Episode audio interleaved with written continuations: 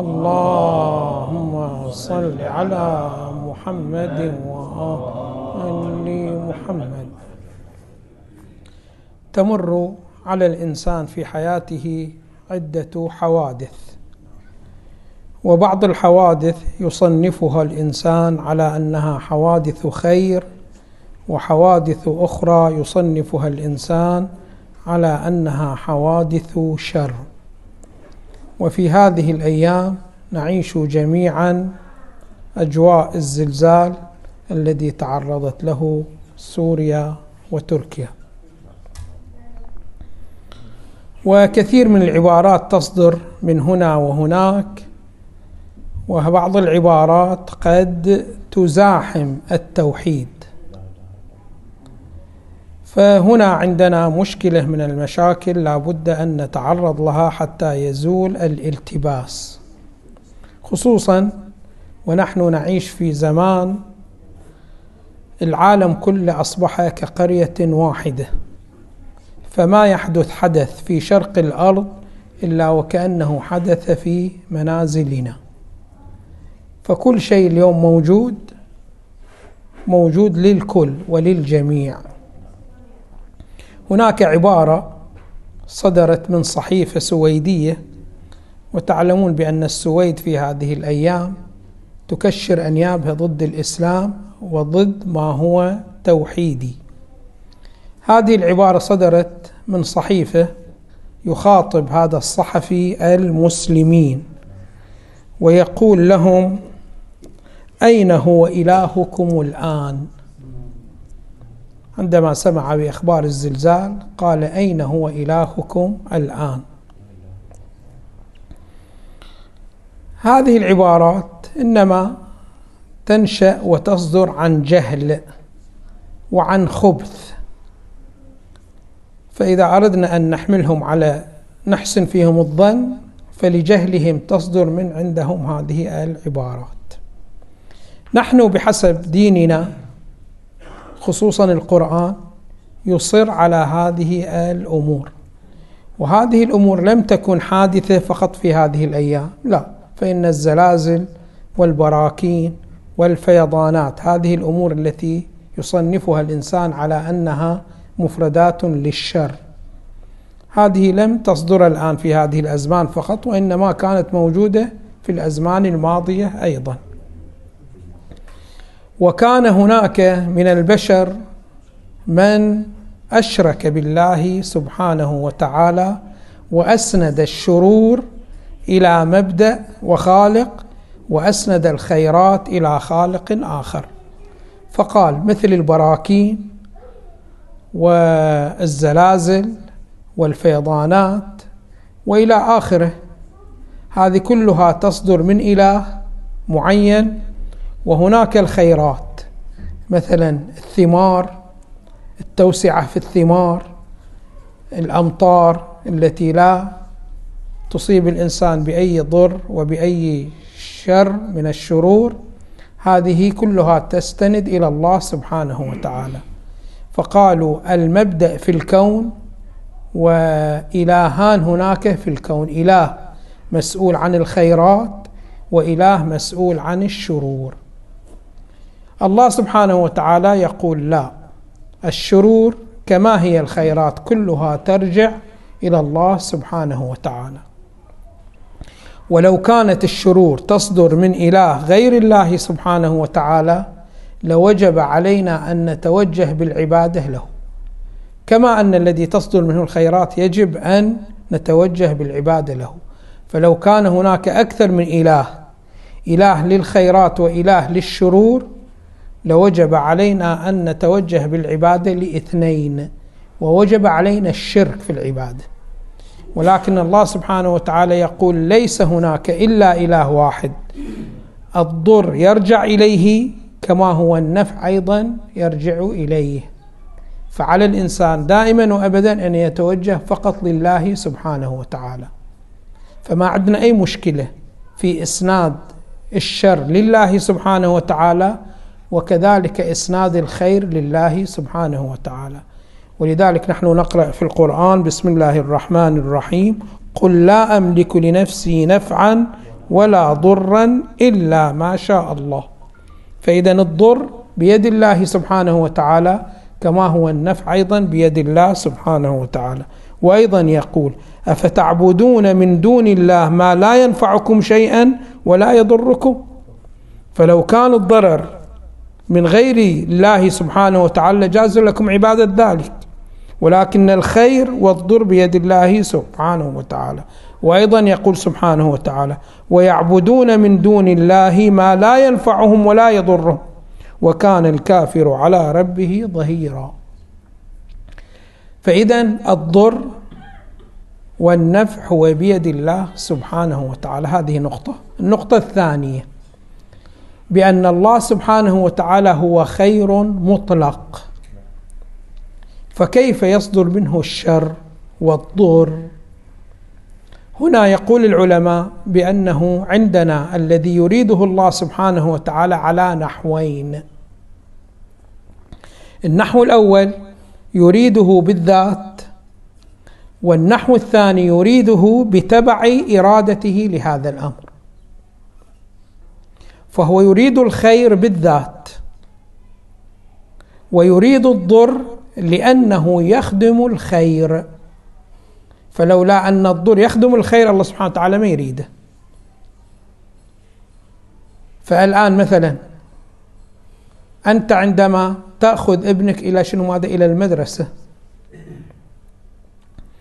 أنت تعلم بأن ابنك خصوصا في المرحلة الابتدائية ست سنوات راح يقضيها. في المرحلة الابتدائية لابد يوم من الأيام راح يتعرض لضرب من زملائه.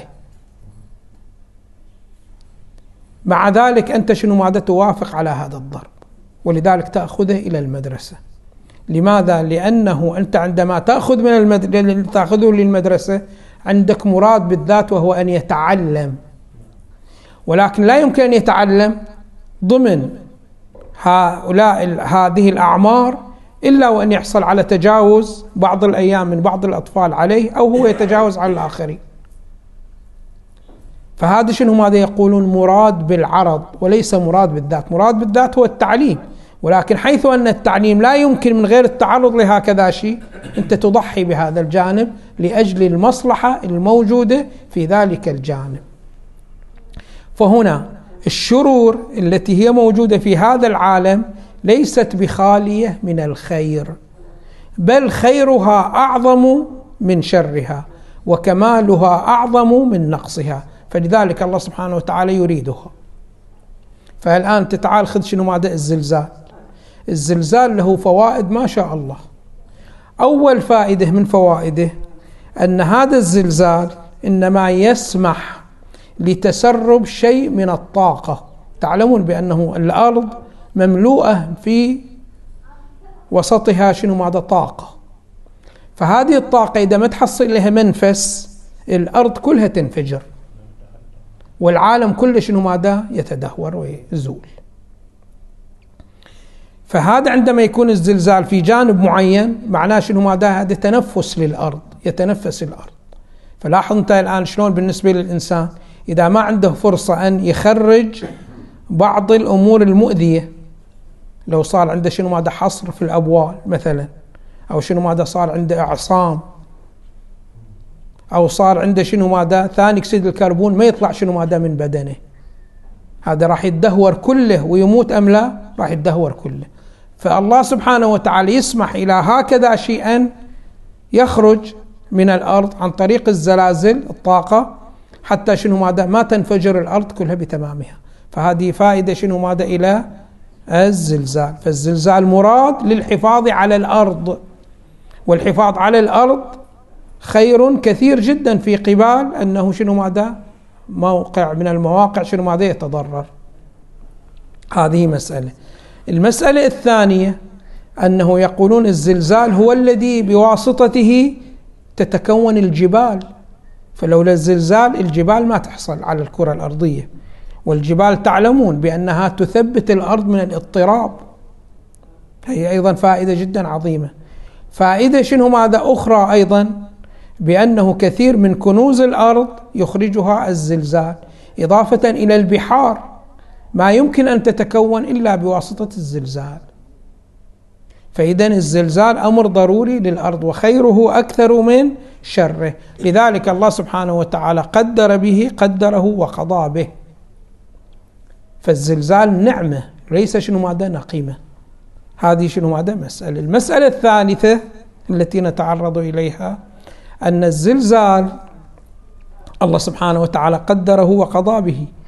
ولكن جعل طريق الإنسان بإمكانه أن يستوعبها ويمكنه شنو ماذا أن يتخلص من خطورة الزلزال أو يقلل جدا شنو ماذا من خطرها. ولكن الإنسان نتيجة لغبائه ولحبه المادة هو شنو ماذا؟ يوقع نفسه في مخاطر الزلزال. الآن العلماء بينوا بأن الزلزال لا يصيب كل منطقة في الكرة الأرضية وإنما بعض المناطق. وقالوا بأن الكرة الأرضية هي في الواقع منفصلة وتتركب من 12 قطعة. وكل قطعة في وسطها ما في أي خطورة من الزلازل. وإذا حصلت مو بذلك المستوى الذي يوجب الخطورة على الإنسان. ولكن في حواف القطع يكون هناك شنو هذا الزلازل وتكون شنو هذا خطيرة. فلو الإنسان الآن العلماء يزودون الحكومات وأصحاب النفوذ يزودونهم بأين يقع الزلزال. فعليهم أن يستصدروا قوانين بأنه تمنع البناء في هكذا مناطق. وإذا أرادوا أن يبنوا في هذه المواقع فعليهم أن يحتاطوا. فإن الآن شنو ماذا في خوارط خاصة إلى المناطق التي هي شنو ماذا تتعرض إلى الزلزال. ولكن الإنسان طمعه في الحياة وإلى آخره في الأمور المادية هو الذي يستوجب هكذا خطورة. فأنت الآن مثلا عندك منطقة هي خط زلزال. تجي وتبني لك ناطحة سحاب. هذا تحدي للزلزال. الله سبحانه وتعالى ما أعطاك القدرة على تحدي شنو ماذا الزلازل. أو تعال شنو ماذا مثلا الآن. أنت الآن في منطقة هي مهددة بالزلزال. تأتي وتبني لك سد ما شاء الله إيش كبره؟ وهذا السد فيه ثقل على شنو ماذا على الأرض. فما يخلي شنو ماذا الأرض إضافة للمياه التي تتسرب من السد إلى شنو ماذا إلى باطن الأرض. كل العلماء الآن يقولون كل هذه لها تأثيرات سلبية ومساعدة على ارتفاع خطورة الزلزال والضحايا الذي يتعرضون لهكذا زلزال. فالآن أنت عندك مثلا شنو ماذا في تركيا عندهم سدود. هذه السدود تستوعب ما يقارب من 700 مليار متر مكعب. 700 مليار متر مكعب. هذه إيش قد تشكل ثقل شنو ماذا على الأرض؟ وش قد يتسرب منها مياه إلى شنو ماذا إلى باطن الأرض؟ فعلى الإنسان أن يلتفت إلى هذه الجوانب. لو التفت إلى هذه الجوانب فإنه ما يحصل شنو ماذا هكذا خطورات. أنه ما يبني على هذه المناطق التي هي مهددة بالزلزال وإذا بنى يبني شنو ماذا باحتياط. يبني طابق واحد طابقين مو تعال سوي لك شنو ماذا عشرة فما فوق. هذا شنو ماذا التلفات تكون جدا كثيرة. هم طبعا يعلمون بهذه الأمور ولكن هو عادة هي المناطق التي تكون في خط الزلزال عادة هي مناطق سياحية. فالآن عندك شمال سوريا عندك شنو ماذا جنوب تركيا هي كلها مناطق سياحية. فطمع يبنون شنو ماذا؟ هذه العمارات وما يحاسبون لهذه الجوانب وهذه الحيثيات. إذا هذه الزلازل وهذه الأضرار هي من الله سبحانه وتعالى كما هي الخيرات أيضا من الله سبحانه وتعالى. والسبب أن الله سبحانه وتعالى لماذا قضى وقدر بجريانها؟ يقولون يقول العلماء قضى وقدر بجريانها لأن فيها خير كثير. وإذا الله سبحانه وتعالى ما اختار إيجاد هذه الأمور معناه أنه راح يضحي بالخير الكثير من أجل الشر القليل.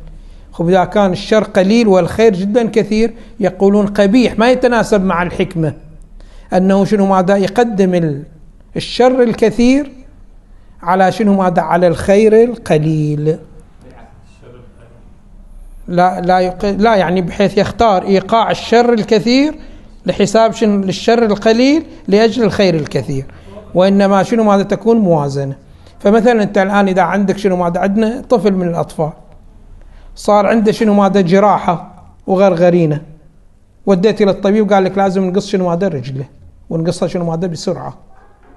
تقول لا رجله خسارة شلون؟ يقول لك إذا ما نقطع رجله راح التسمم يجري إلى كل شنو ماذا إلى كل بدن وراح يموت. فإحنا الآن بين أن يموت ونخسره كله أو شنو ماذا أو نخسر رجله. فأنت تقدم خسارة الرجل وخسارته كله؟ تقدم شنو ماذا؟ خسارة الرجل. فتختار شنو ماذا؟ الشر القليل للحفاظ على شنو ماذا؟ على الخير الكثير. لو فرضنا الدكتور ما أجرى هكذا شيء وقال شنو ماذا؟ خليه يموت.